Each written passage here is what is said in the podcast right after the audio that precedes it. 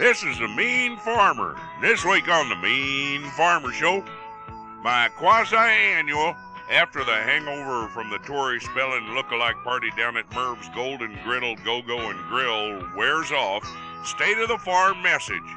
Is this on? Is this on? Speed up the hamsters. Run! Mush you huskies, run! oh, them hamsters, you know. They're dandy little puppy treats. Just hold them up like this. Dance, Sally, dance. Oh, golly, watch your fingers. Bet that's smart. Is this on? Is this on? Ladies and gentlemen. Nobody? Okay. Cattle, sheep, pigs, chickens, and chinchillas, my fellow farm denizens, what is the state of the farm? Oh, you know, oh, you know, you know. Yeah, this past year, I sold a lot of your friends. and this year, I'm going to sell you. Hell, that pretty much sums things up.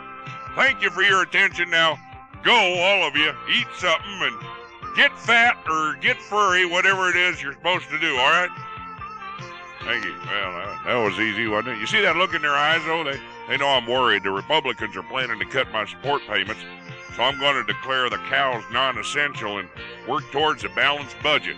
I got a, a stack of bills on one side here and a, a pile of chinchilla belts on the other. Yeah, about balanced.